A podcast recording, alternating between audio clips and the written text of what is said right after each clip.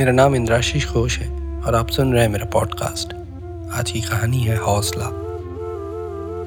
मैं उन दिनों एक सरकारी काम के सिलसिले में उत्तराखंड के एक छोटे से गाँव में था। गाँव का नाम था रिखौली। रिखौली जाते हुए देहरादून से एक घंटा लगता है और ये अपने आप में बहुत ही छोटा सा, मगर बेहद खूबसूरत गाँव है। वीकेंड में खास कुछ करने को नहीं होता था तो मैं वादियों में टहलने निकल जाता। एक दिन दोपहर में एक पहाड़ के नज़ारे ने मेरे पैरों में जैसे जंजीर लगा दी। पैर अपने आप रुक गए और उन वादियों में दिल खो गया। थोड़ी देर मदहोशी के बाद अपने आप से मैंने एक सवाल किया। इस जगह से मैं कई बार गुजरा, मगर ये नज़ारा इतना सुंदर कभी नहीं लगा। आखिर क्यों? इस सोच को राह दिखाया एक सुर मेरे कानों को मानो सहला रहा था। आँखों ने खोज निकाला, एक 18-19 साल का लड़का, जो मेरे कुछ ही दूर बैठ की गिटार बजा रहा था। मैं कोई सिंगर तो नहीं, मगर उसके धुन में गुनगुनाने का मौका मैं खोना नहीं चाहता था। वादियों के धुन से एक मुसाफिर चलते ही चलते राहों में रुक जाए, फिर से मिलेगी मोड़ नई सी। सपनों से पल के जहाँ पे टकराए। छोटे से गाँव में सपने पले हैं। छोटे से गाँव में सपने पले हैं। इन सपनों को मिले आसमान कहाँ। उम्मीदों के पंख लेके, आतिशों को संग लेके चला दिल मुसाफिर लिए। वादिया है गुनगुनाती राह सारे हैं बुलाती, चला दिल मुसाफिर कई दिनों तक हमारी मुलाकात होती रही और ये मुलाकात दोस्ती में बदलते देर नहीं लगी। पता लगा कि वो लड़का इसी गाँव में रहता था और अपने घर से छुपते छुपाते गिटार बजाने यहाँ आ जाता था। एक दिन यूँ ही उसने कहा कि कल उसके कॉलेज में म्यूज़िक कंपटीशन है और उसे गिटार बजाने का मौका मिला है।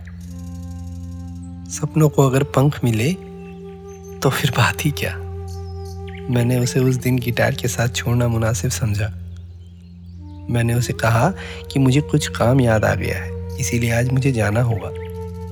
ये कहकर मैंने उसकी तरफ़ देखकर मुस्कुराया और ढेर सारे शुभकामनाएँ देते हुए अपने घर की तरफ़ मुड़ गया। उसके बाद कई दिनों तक वो मुझे दिखा नहीं।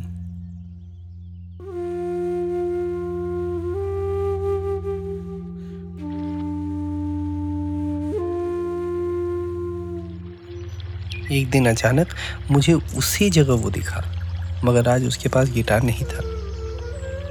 मेरे पूछने पर पता चला कि वो स्कूल में गिटार कंपटीशन से बाहर निकाल दिया गया है और घर में इस वजह से माता पिता से काफ़ी ताने सुनने को मिला।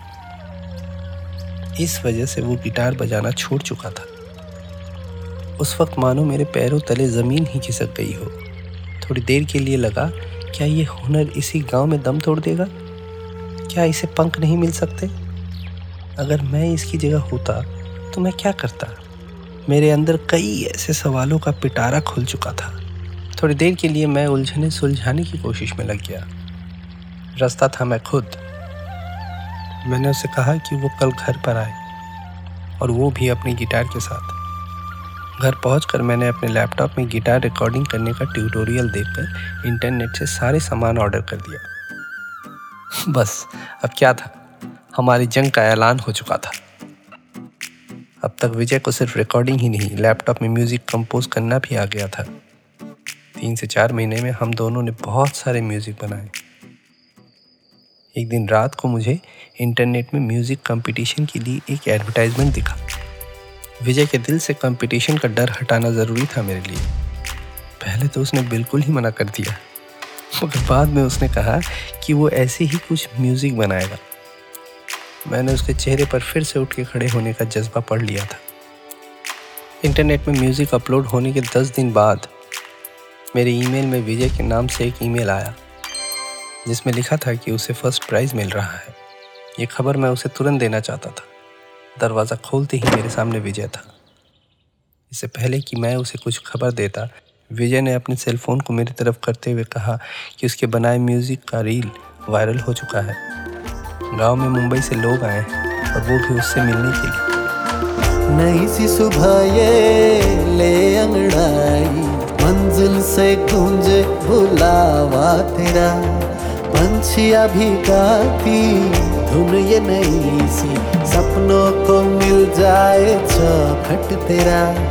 छोटी सी बस राह ये रोके। छोटी सी बस राह ये रोके, मगर सपनों के गाँव में है जाना भी।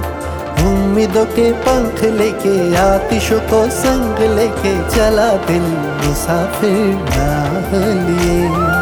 वादियाँ है गुनगुनाती राह सारे हैं बुलाती चला दिल मुसाफिर ये कहानी आपको शायद आपके जीवन की कोई घटना लगे या फिर शायद ये लगे उस दिन विजय की तरह नहीं हार कर अगर थोड़ी देर और कोशिश कर ली होती तो शायद ये जीवन कुछ अलग ही होती। चला दिल मुसाफिर